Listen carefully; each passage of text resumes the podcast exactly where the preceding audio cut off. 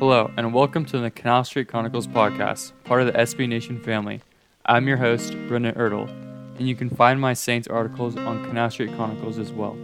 You can follow me on Twitter at Brendan_Ertel.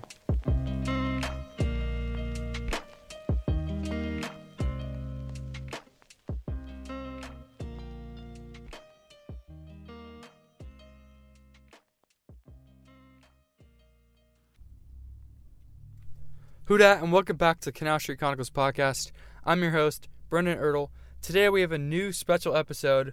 I'm going to be doing these weekly mailbag questions, and I'll be posting on Twitter. I'll just hit up like a quick little tweet. Hey, send in your questions for this week's podcast, and I'll be answering a few of you guys' questions for the week.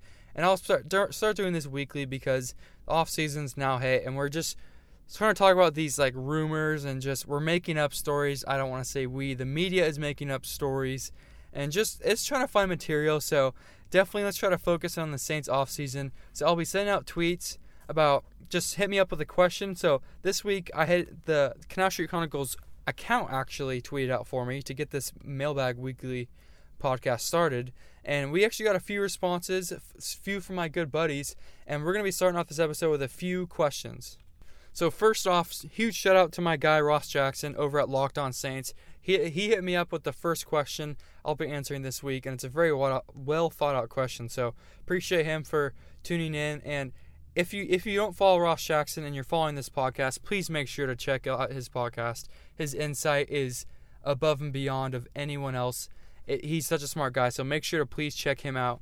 And you can follow him at Ross Jackson at ASC on Twitter. So his question was, Saints seem to love grabbing former Panthers. Any Carolina free agents you could see them take a shot at this offseason? So that's like a really smart question, and it honestly took me a while to think about some of the past free agents the Saints have looked at or signed, and the names that come right to mind is obviously Ted Ginn Jr. They signed him 3 years ago.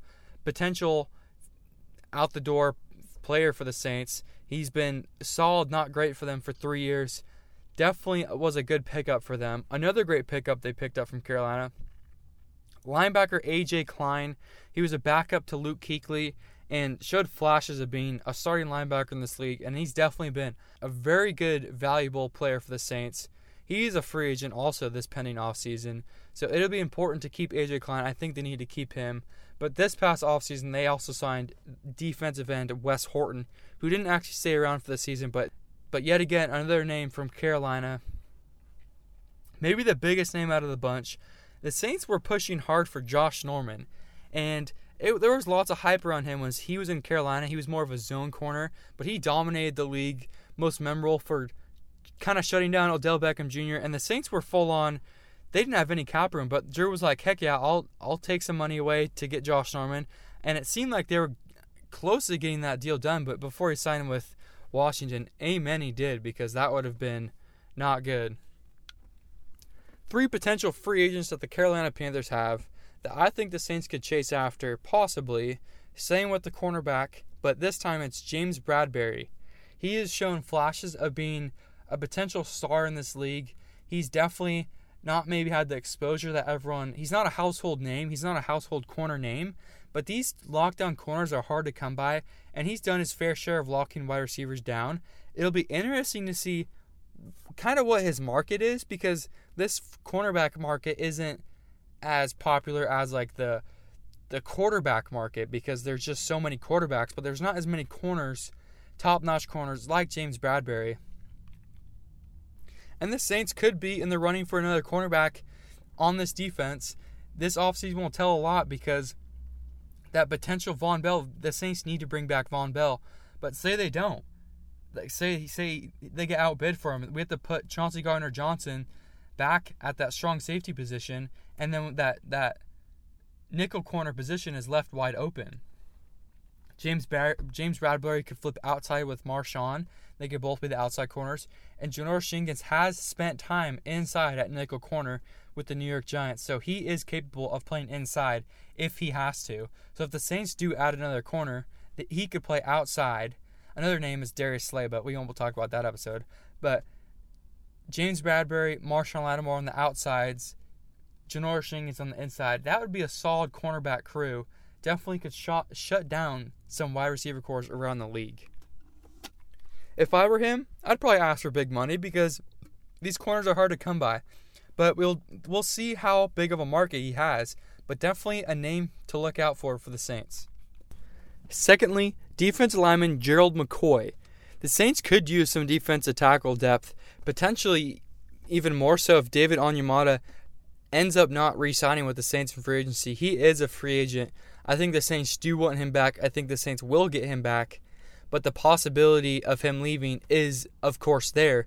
And even if he is there, having depth at the defensive tackles position is so immense in this league. And we even saw how if one player goes down, one starter goes down, how much it affects your defensive line. Rankins and Davenport both go down, and the Saints' defensive line struggles a lot. I mean, in the Minnesota game, they didn't look anything like they did all season long because they missed the left side of their defensive line. Gerald McCoy is definitely an option. He'd provide great defensive line depth and maybe even start a couple games. But the thing that's interesting is that he was with the Bucs in the NFC South. He signed with the Panthers in the NFC South. Why not just come to the Saints and finish it off? We don't need to worry about the Falcons, but just come to the Saints and we can get that NFC South gig going on. He clearly likes the South. I'm not sure if the Panthers will bring him back. They definitely will have interest, but there'll be especially a ton of interest in this guy around the league. There are some defensive tackle names out there, but there's none that jump out and like, wow, this guy. There's no Aaron Donald. There's no top-tier defensive tackle. There are a lot of Tier 2 and Tier 3 guys. And the way free agency works is those Tier 2 guys are going to get paid like Tier 1 guys because they're the best available option out there. So they're going to get paid maybe more than they would in years past or in later in years if there is a top-tier defensive tackle out there. So if Gerald McCoy does go under the wire, that's a name to look out for the Saints. And they actually have a couple other defensive linemen that the Saints could pick up. But defensive lineman depth is so important to this team. It's so important to every NFL team. Gerald McCoy is a beast too, so adding McCoy to that defensive line would be crazy. Lastly, I have the Carolina Panthers right tackle, Daryl Williams. He's a solid left tackle. He could get a starting gig somewhere in the NFL. He very well could. And I don't want to say he's a top 15 or even maybe even not even a top 20 right tackle, but if he tests the free agent market and he can't get if the Panthers decide to move on from him and he can't get a starting gig somewhere, that's when the Saints could kind of pounce on him and potentially get their swing tackle back because that's something they missed out on last season. They did have Will Clapp kind of fill that gig of the swing tackle, but we've seen in years past Sino Calamante, Jerome Bushrod. The Saints love their swing tackles. So Daryl Williams, if he tests the market and he can't get a gig anywhere, that's definitely a name to look out for the Saints. Now, there's a ton of Carolina Panthers free agents. The Saints could go after many of them or none of them at all. But that's just three names that really stood out personally to me. And if it was a perfect world, they maybe could get one of these guys. But we will just see if the Saints have any interest in those guys. If they do, these would be the three names I think they would be interested in. Now, my next question actually comes from my boss over at Canal Street Chronicles, Chris Dunnes. And he said, who are the top two Saints players the team should make a priority to extend? Now, there's a few players that kind of jumped out to me immediately, but then I kind of thought about it more, and the first one I put on this list is running back Alvin Kamara, and here's why. I think we're overlooking the fact how important Alvin Kamara is to this team, whether he had an average season last year or not. Alvin Kamara is a huge part of this team, and running backs still haven't really jumped in value. Le'Veon Bell tried to set the market for Alvin Kamara, and I don't know what Alvin Kamara wants money-wise, but I can assume it's anywhere from $10 to $15, $16 million. And I think for the Saints, it'd be hard to get that number down because just how versatile he is as a player. Lines up at running back, lines up at receiver, slot receiver. He does so many good things for them. Yes, it wasn't his best year, but the circumstances weren't in his favor with his health. He said he never really hit that peak of health until the three last games of the year, the stretch games. That's when he started to feel great, and that's when he had the most productivity. He had 5-6 touchdowns in those three games. So it's like there's the Alvin Kamara that we remember. I think he's most important for them to sign first and foremost because his value to the team. And Alvin Kamara, he was in Miami for the Super Bowl, and of course they have to do all the media and talk to all the media. And lots of people asked him like, "Hey, what's going on with your contract?" And he said, "There might be something coming up. There might be something happening." So there's definitely conversations going on with Mickey Loomis and Alvin Kamara about a potential extension for him. I expect a contract extension to get done with Kamara this offseason, so they don't need to worry about him potentially leaving next offseason. But I think his best fit is the Saints, and I think this is the perfect match. If he went anywhere else, he wouldn't be the same player. Now, I also think it's important that he gets that deal done potentially before Derrick Henry's gets done. Because if Derrick Henry gets $16, $17, $18 million, he's going to be like, hey, wait, I want that. Like, why can't I get that? I do just as much as he does for this team. And I don't think the Saints will be willing to pay that much. We also saw Zeke Elliott last offseason get absolutely paid. He got a 6-year deal, $90 million contract extension with the Dallas Cowboys, so that averaged around $15 million per year. Now, he sat out majority of the offseason. Where'd he go, like Cancun or somewhere, and just worked out, and they said he was in great shape and didn't see the team at all offseason. That was their talk. And look what they have to deal with now. They have to deal with Dak Prescott, Murray Cooper, Byron Jones, Robert Quinn. They have a bunch of people they have to pay now. And we could potentially see an Alvin Kamara holdout like we did see with Michael Thomas. I don't think it would go to the extent of him being gone all offseason like Zeke was, or even leaving the country. I think it'd be like a Michael Thomas scenario. It would be like a week or so, because the Saints are determined to extend this player. So if the deal were to get done, I think it'd be before training camp. We saw Todd Gurley sign a 4-year, $60 million deal, and now the Rams are kind of stuck with that contract because he's suffering with the knee issues, and he's definitely not the back that he usually is. He's like, they have to worry about load management with him, an NBA term, because they don't want to overwork him and potentially hurt him for later down the road, because his knees just aren't good for him. But Alvin Kamara's not in that same scenario. He's not suffering from knee injuries that we know of. It could just be potential little things, but that all happens to all football players. It's something you just have to fight through. But it's hard to get a lot of money wrapped up in a running back when they're so, I'm not going to say easy to replace. They're a lot easier to replace than a Michael Thomas or a quarterback. But Alvin Kamara does mean a lot to this team. I know there's conversations where there's people that don't want to pay Kamara, but if you look at what he does for this team, when he gets over 20 touches, they haven't lost. So it's clear that he means so much. This, like, they're 10-0 when he gets 20 or more touches. Let that sink in. When we're getting our best players of football, we usually win. And I want to hit that right when I said best players. I'm going to transition to my next player right here. Maybe the most consistent Saints player on this whole roster. Linebacker DeMario Davis. He is the most worthy for a contract extension.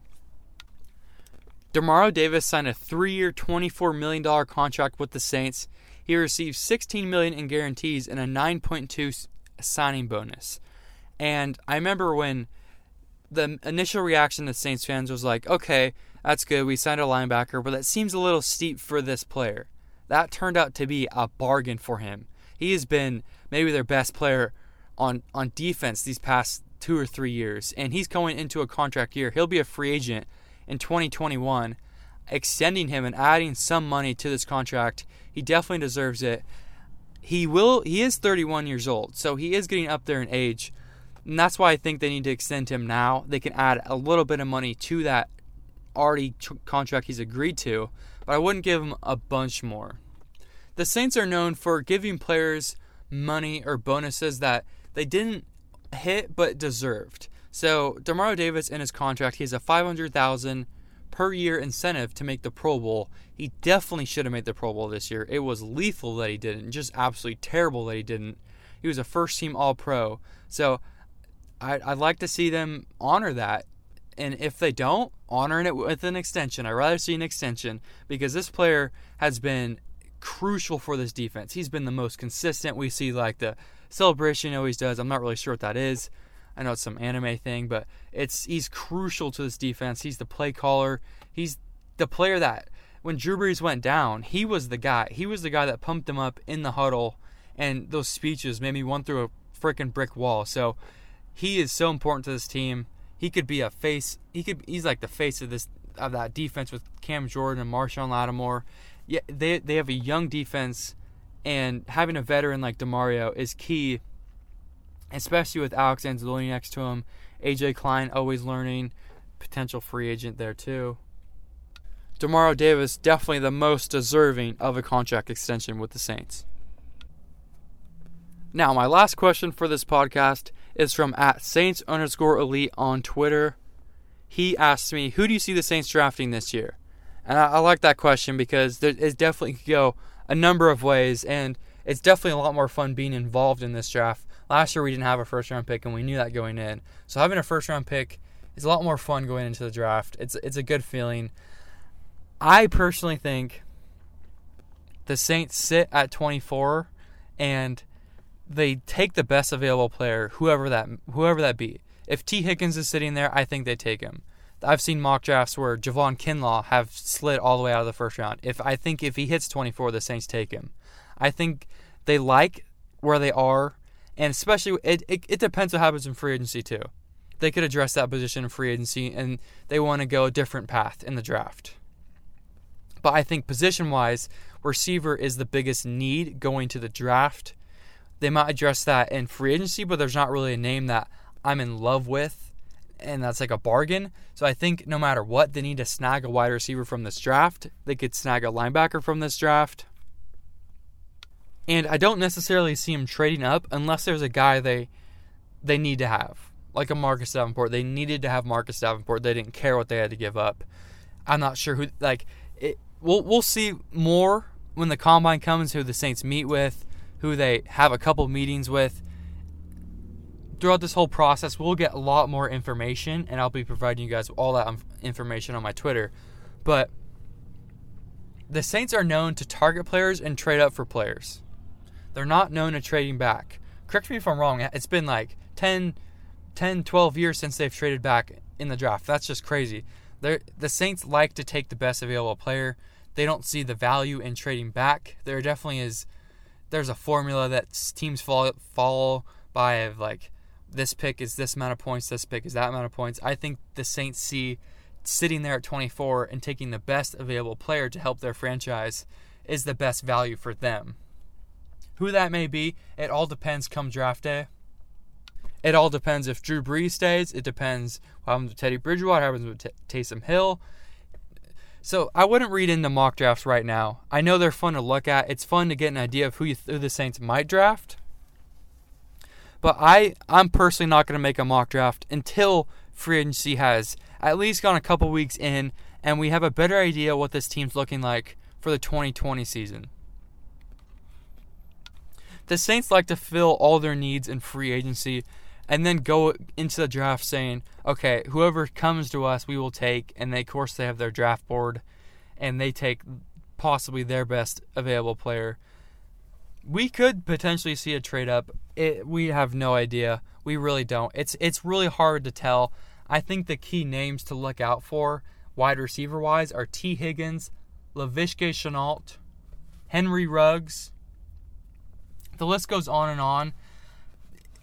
There's going to be receivers that slip to the 20s that should, in let's say last year or next year's draft, would have been taken in the top 10 or the top 15 because there's going to be a run of offensive tackles because there's 3 or 4 teams in the top 10 that absolutely need to take a tackle. And there's tackles in this draft that have first-round value that they will overpick for just because they need that so bad. And that will cause more positions to fall in this draft. And there'll definitely be a run of quarterbacks as well.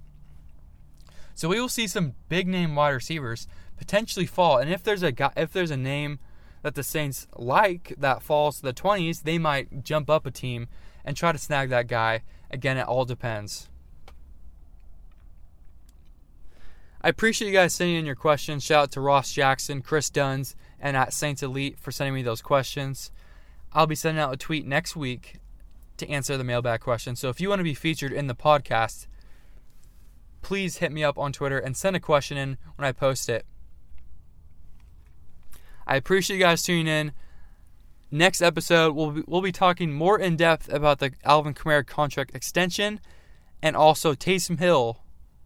What is next for Taysom Hill? Again, I'm Brendan Ertel at Twitter at Brendan_Ertel. I always appreciate the love and thanks for tuning in. Who dat?